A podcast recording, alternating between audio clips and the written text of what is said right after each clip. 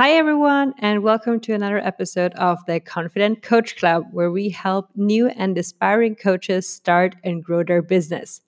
We talk about finding your niche, packaging your services, creating content that your audience loves, and finding your first couple of clients. It's kind of like the business school for coaches. I'm your host, Liz Huber. Welcome to the show and enjoy today's episode.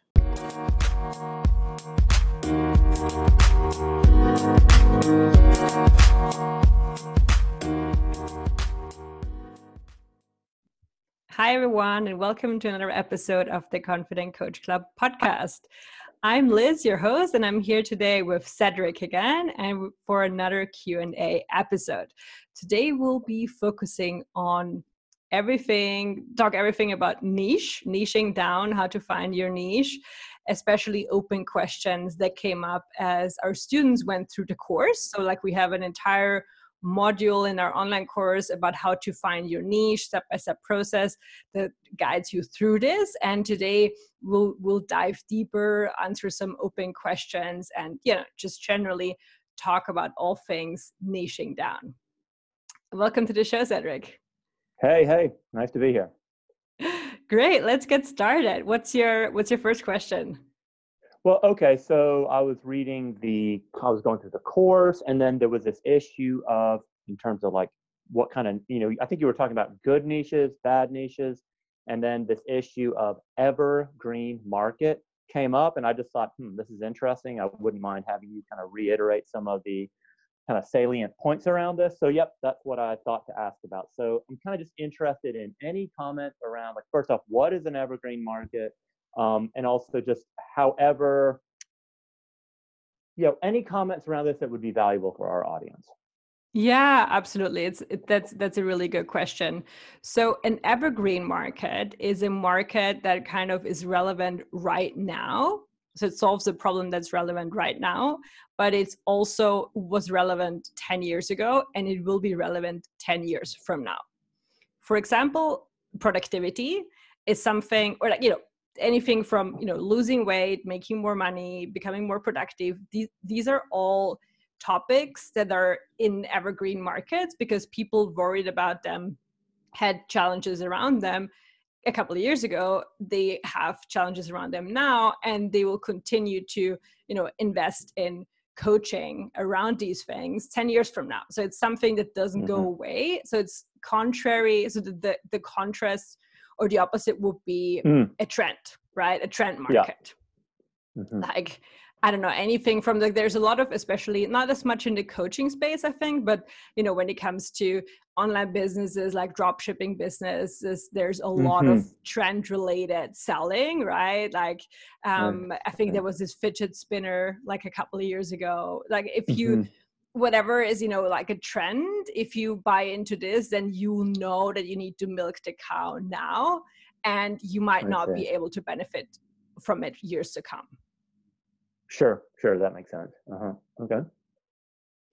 Yeah. And so generally, if you want to look at an evergreen market, because you'll be, if that's what you're coaching in, then you'll be able to, especially the courses that, obviously your expertise stays relevant, but also the courses that you create and any books that you write, they will be able to serve your audience for years to come. And so you'll also be able to generate income, right, for years to come.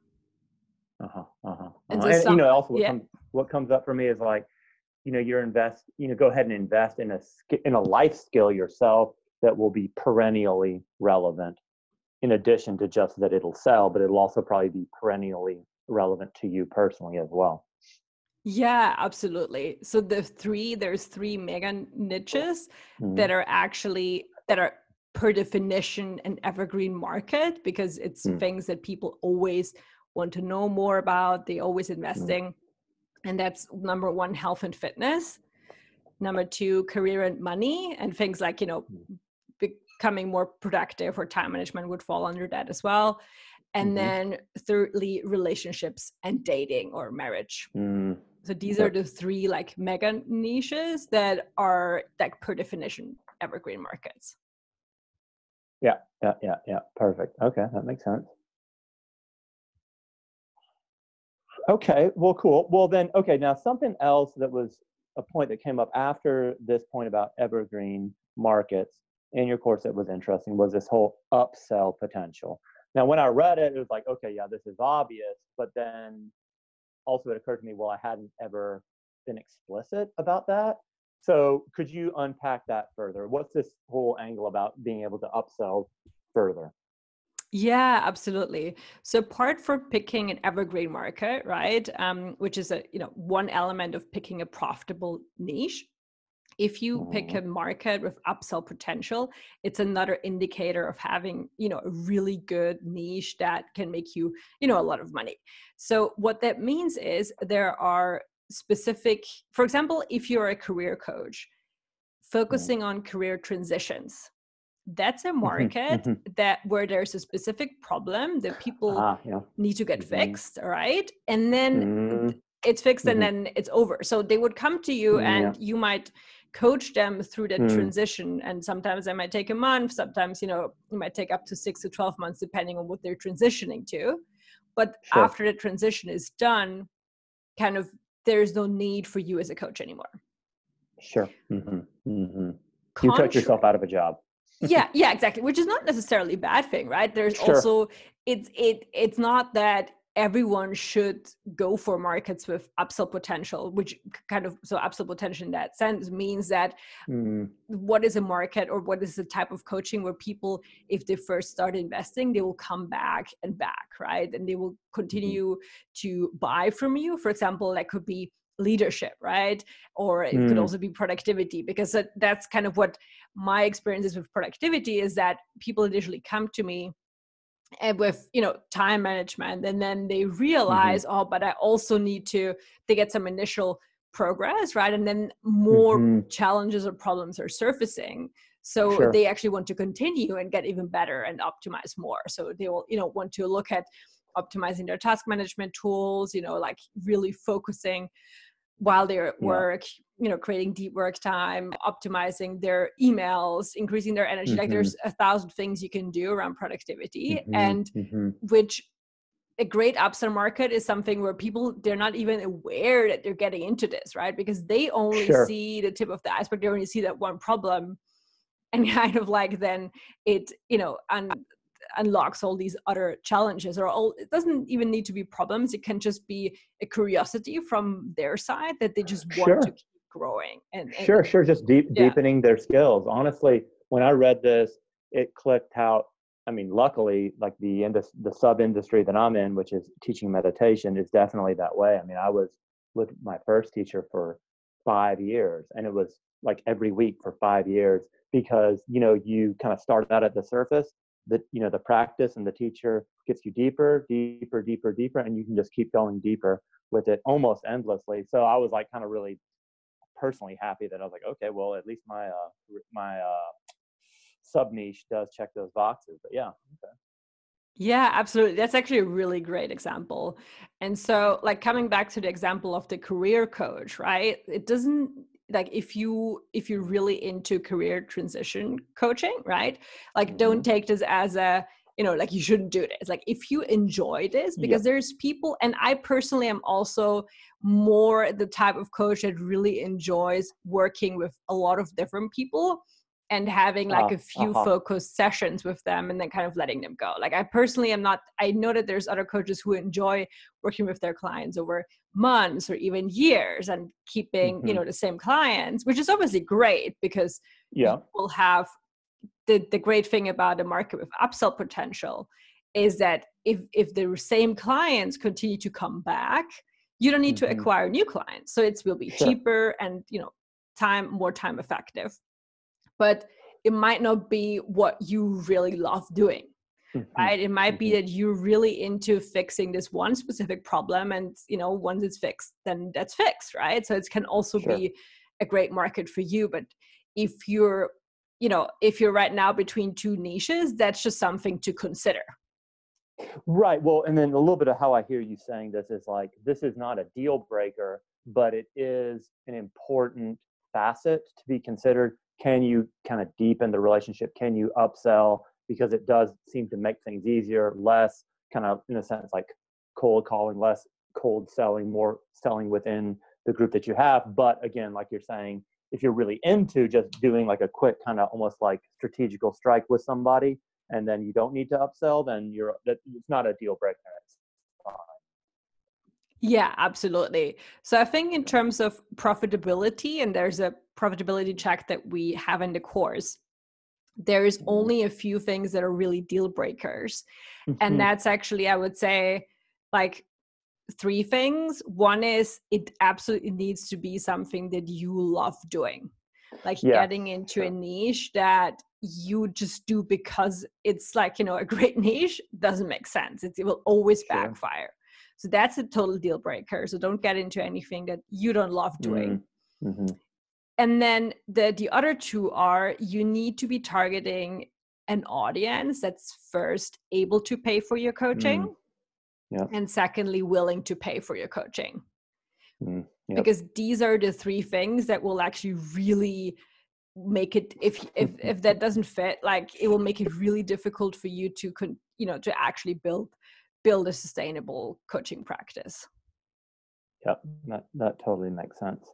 Okay, so here, the next question I had written down, are you ready for it, about kind of your first niche and how you decided and how you settled into it? You ready for that now, absolutely. Liz? Let's go. Okay, cool. So, all right, Liz, well, so how did you find your first niche, which was productivity? Also, why was this interesting to you? And also, this is kind of interesting to me. I really struggled with this personally. At what point did you feel sufficiently expert to where you like, okay, I got this, and you felt well enough about it to put it out there as a service to others? So when did you kind of feel sufficiently emboldened to just put it out there? Okay. Very, very good question. I especially love the second one. So I'm going to go ahead and answer the first question. So how did I get into my first niche, which is productivity? So it was something that, so one is that I started to, before I started coaching, I started to write on Medium, because I initially planned on actually not selling coaching services, but selling online courses and other digital products. Mm-hmm. So I always wanted to build a passive income business. And I thought it's something I could start out with, which is another story, a story for another time, but it turned out not to be the case. Okay. But that's why I started writing online. So I started my own blog, and it just naturally, I realized, okay, the things that just flow out of me were all productivity related. And it's not really that it was because I read a lot about it. It was more that I have this natural inclination or this natural strengths as well. Like I see things always in systems, frameworks, and structure. So that's something that I think is just my core, I would say, superpower. Yeah. And so I wasn't actually reading a lot of productivity books to become an expert. It was more that I was applying my natural inclination to structure things to my life and to my work. So I started to come up with weekly schedules, optimize my productivity at the job that I was at. And over time, people were starting to ask me and to share my systems. Mm-hmm. And then I was starting to write online, and I realized, okay, all that I'm writing, or I was also writing other things, but for other things like mindset, which I was really interested in. Like I loved the science of how do you identify self-limiting beliefs and how do they hold you back and how can you get rid of them? I loved it. And I was reading so much about it, but it wouldn't flow naturally out of me. Okay, sure. That makes sense. You know, actually something that is coming up for me that's just kind of interesting. It's like a little bit like what you did is you gave yourself a canvas, right? Kind of, in a sense, like a blank canvas. And then you just like kind of artistically let manifest what manifests. And in this case, it was all this about productivity, writing about productivity. And then so in a sense, like giving yourself that, just that leeway, and also a little bit of this like quality of I don't know, but I don't quite need to figure it out yet. And then just letting it form. Then that's how it came out. And it turned out to be something, you know, that it was a true, that kind of authentic interest. Yeah, absolutely. And it got in the process, it got reinforced by me coaching for free. So the very thing when I decided to start coaching, what I did was I had 3 testing clients, and I literally told them, here are 10 areas of life. It was really like everything from, finances, career, relationships, like everything you could think of, kind of like the wheel of life. And I asked them, okay, pick 3 areas and I will coach you for 12 weeks on these focus areas. Oh yeah. Mm-hmm. And from these 3 people, it was really interesting. Like all of them kind of, picked career and work, and 2 of them picked relationships and health. And that made me very quickly realize that I do not want to, I do not want to, I just, like, you also kind of know. So, and don't feel bad as a coach if that happens to you, right? You don't need to be the coach for everything. Like I literally was sitting there. So it was 3 things that I found out I don't want to be coaching in: relationships, career, right? Yeah. So not work, but career, and health. Yeah. Yeah. Because I was sitting there and I was listening to these testing clients, and I was like, I can't talk about this. I just can't talk about my boss did this, and like all these politicals, because I'm an entrepreneur at heart. So like hearing political stuff, because my testing client, she was working at a legal firm. It was just so far away from how I also imagine, like how I see people, like kind of just my perception of how I think you can maximize your potential. Yeah, sure. And so, and the same was with relationships. I was just like, I'm in a happy relationship, but it doesn't mean that I want to be giving people advice or coaching people in relationships. I just couldn't hear it, to be honest. Sure. Well, and also I think so much of this whole self-discovery process is like really giving yourself like the leeway and giving yourself room to have your own preferences, your own way. Like I know that in my own life, I mean, I've been a little bit not exactly cookie cutter in my own interests and the way I am in the world. And like, I feel just now like I'm really allowing myself to lean into my strengths and like actually delegate out weaknesses without giving myself a hard time about it, and just like opening up to what's natural to me, which is what I hear that you did and what has actually worked out. Yeah, absolutely. However, I would say it was not, one thing that was not easy about it was that it took me a long time to kind of put my foot down and saying I'm a productivity coach. Sure. And I have to say, to this day, I will often actually introduce myself as a productivity and mindset coach. Oh, yeah. It's because I always had that feeling of, I just don't want to be just a productivity coach. Yeah. Because somehow I felt like, mindset and all these things were like more important, which I did realize is not true, right? So like if you feel this way, it's okay. And it can be very, and that's actually, I think, one of the most challenging things when it comes to selecting your niche, is that most people, they really struggle to put themselves into a box. Yeah, sure. And what I always say is that the thing is, you kind of need a niche and you kind of don't. So like coaching is, right, it's one-on-one. So like if you work with clients one-on-one, there will all these other things. There was so, you will talk about so many different things, right? So it will never just be that one thing that, is your niche. But in order to sell your services and to acquire the right people, you kind of need to be very specific in what you're doing. And that's also how you will stand out. And so an easy trick is to say, really don't see yourself as a business. You are not your business. The business is an extension of you. And this really helped me like be clear on like, okay, I'm able to say, okay, let me focus entirely on productivity. And I'm okay with that because this is not all of who I am. Yeah, I see. And so now with the Confident Coach Club, I started a second project because I personally like just felt the urge to also do that, but it didn't fit under the original coaching program. Or I just felt I could do it, but I know exactly that the marketing is not as effective because then I'm speaking to so many different target groups and the messaging will not be straightforward. So that's why, like, I know that other people do it differently. Like for me personally, I decided to, okay, let me, for every interest I have, or if I want to start a business, let me just be very niche, but, you know, have separate projects. That was my solution in the end. That totally makes sense. You know, and going back to this whole thing about, you're saying, okay, so there's, you want to have a very particular niche, but then also there's this other level of the niche won't matter. And also you'll be outside of the niche and it'll all kind of keep moving and growing kind of organically. You know, that reminds me, there's, I see a parallel between that and there's this kind of little quip out there. Plans mean nothing, but planning is everything. So, you know, you make your niche, you make your plan, but then you also like engineer in enough flexibility to where you're not all upset when it goes a different direction. You keep kind of rolling with it. So, you know.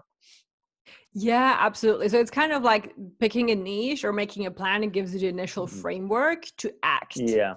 Because not having a niche, the real problem with not having a niche is actually not the marketing or the attracting clients. The real problem is that you will not know what to focus on. Yeah, totally. You will sit there for hours not knowing what to put on your website. Yeah. It will just, you don't have a framework to act, right? If you pick a niche, you will have a clear idea of what needs to be on that website. Right. In a sense, it's like picking a niche is more like your own psychological management instead of the management of your niche. It's like how you manage yourself. Yeah, absolutely. Absolutely. Fantastic.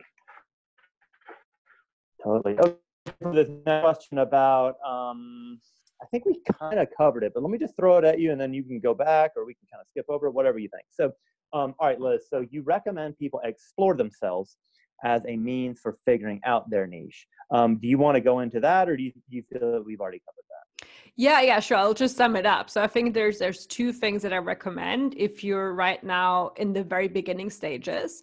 One is literally coach for free and try out anything, right? Like I did, like I actually think like looking back now was a really good way of doing it. It was not super intentional, but now looking back, it was great. Like go to your testing clients and say, you know, what do you want to be coached on? Then coach them on that. Like you will so quickly realize what you don't want. And obviously that's kind of the exclusion principle. Knowing what you don't want is as valuable as knowing what you do want. Totally. So that's that. And then there's also a lot of questions we have in our online course, which will allow you to really just gather all these learnings, all your previous experience, and systematically work through it to come up with a short list of niches. Okay. That's the two things I recommend to do. Okay. Very good. Very good. So now do we want to go ahead and go further into about finding the what, the how, the who, or do you think that's been sufficiently covered?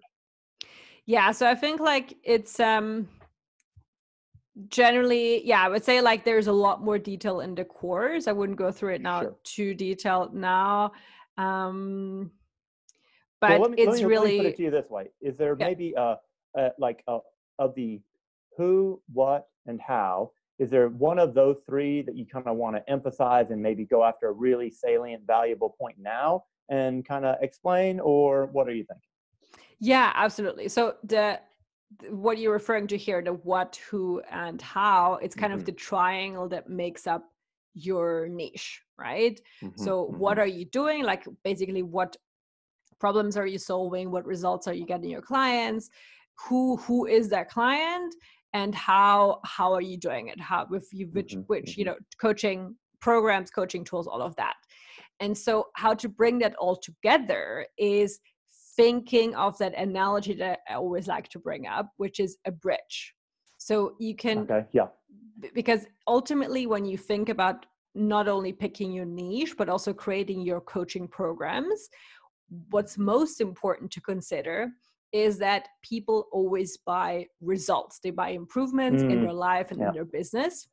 Yeah. The question is, what you're really doing with a coaching program is you're building a bridge between a point A and a point B. And so at this point A, there's a specific person, that's the who, right? Who has a very specific challenge or problem. And, you know, they're in pain or they're frustrated or whatever. And then there's this point B at the other side where they want to get to, where this problem is solved and their desires are met. It's kind of like the dreamland, right? And so you want to be thinking about, obviously, what's that? Who is that person? What's the point A? What's the point B? And then also ultimately, but that's kind of really the last thing, the how does that bridge look like? What's the most effective way to get this person from A to B? Is this a one-on-one coaching program? Is this a group coaching program? Is this an online course? Is this, and you know, what kind of exercises, what kind of coaching tools, you know, that's kind of like really designing that program. Yeah, you know, and all that makes sense. And what I really like about it is I think there's also a kind of a subtle piece here around managing your own psychology, which is if you, like a lot of the times I think where we all get stuck in life is like think about, oh, how do I get my needs met? Oh, how do I make this happen? Oh, blah, blah, blah. Instead of like, okay, what, like how can I create value for the other person? And then also like when, and then it's like looking at what are the results that they want is like very other focused, allocentric, right? Which I think also just makes you feel good, makes you feel productive, makes you feel kind of actually connected even with the client. And kind of can get you out of your head and just doing it much quicker than having this kind of like, I think, dysfunctional self-focus, you know? Totally, totally. So I think that's actually a really good point, because I think like if you look at what a niche really is, it's finding that intersection between you and the other person, right? What are the intersection between your strengths, passions, skills, dreams, and the other person's aspirations, problems, challenges, right? If you can find that. And often people, so the most common problem, the most common mistakes people make when choosing a niche is not having that intersection. So either they're just focusing on themselves, what do I want and what am I passionate about? But it might be, like we talked before, right?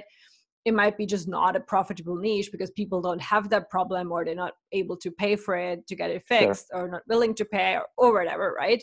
Or they focus too much on the other person and just really pick the most profitable niche, but they don't care about it at all, right? So no personal resonance kind of thing. Yeah, exactly. Good. Do we have anything else? Do you want to keep going here? And in which, do you want to like focus on any of these, any of those three, or do you just want to move on? I think that was a really, really good overview. Okay, cool. Do we want to go into how you check for profitability in a coaching arena, or do you feel that we've already covered that? Yeah, we can do like a quick wrap up of this. So good. So ultimately, that's like a check that we have in the course. So like it goes through a few questions. And like I said before, the three core elements is, do I love doing that? Is the target group able to pay for it and willing to pay? So maybe I'll touch on this quickly. So it's actually two very different things. Able to pay means that the target group generally has the budget for coaching. Yeah. And so this is actually something I made a mistake when I first started out, because I was offering productivity coaching for startups. So I loved working with entrepreneurs, right? It comes back to the me, right? That's the ideal client that I had. I was like, I was always working for startups. I was an entrepreneur myself. I'm like, this is the person I want to work with. I don't want to work with people, you know, who are employed. The problem is startups, especially who are, you know, externally financed by investors, they don't have a budget for coaching in the very beginning, usually. And you're competing in the budget with things that are so much more essential to the business in the beginning stages, right? It's often that the founders are not paying themselves any salary. It might be them hiring their first employee, which really, you know, allows them to maybe like sleep 5 hours a night instead of 3. So you're competing. It's also not a conversation you want to have. That's what I realized, like, you know, when they kind of, when you really know that they're investing in this coaching and it's actually, there's other much more pressing things that they should be doing with their money. Yeah. So you don't want to ill-advise your client saying, no, this is the most important thing, when it's maybe not, but maybe they need to just like go and make payroll first, right? Yeah, absolutely. It's not, that's really not a situation that you want to be in, right? So like, you really want to go for a target group that is able to pay. So when you look at entrepreneurs, that's definitely, you know, the entrepreneurs that either if they're, you know, VC funded, then they're already in Series C or Series D, and they, you know, have a stable, you know, they're maybe profitable or at least have stable revenue and cash flow, and not like, you know, someone who's just starting out. Like usually entrepreneurs that are starting out are really bad target group. Yeah, sure. Makes sense. Yeah. And then the other part is the willing to pay. So you might have someone, if you just go after, you know, really rich people, you still need to, you know, have a problem that for them that's worth solving, right? Because for them, it's also about time. So, you know, just because someone is able to pay for it doesn't mean they're willing to pay and also willing to invest the time if that problem you're solving is just not pressing for them. So ultimately, that question about willing to pay really comes back to, is the problem you're solving, you know, paying enough for the person to pay? Well, yeah, and reading your course, there was one place in there where you were talking about how, okay, so maybe the wealthy person has the money to pay, and then maybe you have some sort of offering that would take 3 hours a week out of their week, right? But then they're not willing to pay in terms of, they're not willing to allocate the time. So then that's kind of one of these willing to pay / willing to go through the coaching. Maybe they're paying for the coaching is no problem, but they don't have time for it. So that's another kind of issue to consider before you get into it. Yeah, absolutely. So that's especially relevant when you're actually, you know, you're offering. So usually obviously one-on-one coaching is the most effective way to deliver something. So because in 1 hour you can give highly personalized coaching, highly personalized advice. So like someone who like it has a lot of money, but, you know, struggles to find time, they are much more willing usually to invest in one-on-one coaching rather than an online course or a group coaching program that takes up more time relatively and will not give them the most effective way. Then, like, you know, they just want to have the information that's relevant for them. Sure. They're looking for a high return on time investment. Yeah, absolutely. Yeah. And then we have some other questions that are also part of the profitability check, which are, for example, okay, ideally you want to have your niche as a sub-segment of one of the three mega niches, like we mentioned before, health and fitness, relationships and dating, business and career, because these are naturally evergreen markets. Then you also want to be looking at, generally, is it an evergreen market? Is there potential for upsells? We discussed this before. And then lastly, are there existing players in the market? And is it, so you want to be, so that's actually very interesting. So you definitely want to be looking at the competitive landscape. Yeah. But really, if there's no one doing it, it's actually a bad sign. So most people think, oh my God, no one is doing this. This is amazing, right? I'll have 100% of the market. Exactly. The market might not be existent. That's a problem. Details. So that's really like, ideally you want to be going for a market where there is some players in the market, but it's not too overcrowded. Yeah. Generally. Well, you have this quote here, pioneers get shot, settlers get rich. Yeah, absolutely. So if there's other people in the market, you'll be able to learn from them. You'll be able to learn from their mistakes, especially, right? And usually if there's, especially in the coaching space, because it's so, there's such a, like a low barrier to entry. You don't need a lot of capital or, you know, time to get set up as a coach. Sure. So if there's no one doing it, it means you can't make money from it, because otherwise someone would have done it by now. Right. Yeah. That's the profitability checklist. All right, cool. Yeah, all that sounds good. Great. Yeah, I think we covered a lot. Do you have any more questions? No, nothing else is coming up. This has been useful. Great. All right. I loved it. Then let's wrap up. All right. Well, thank you, Liz. Good. Thank you too. See you next time. All righty. Bye-bye.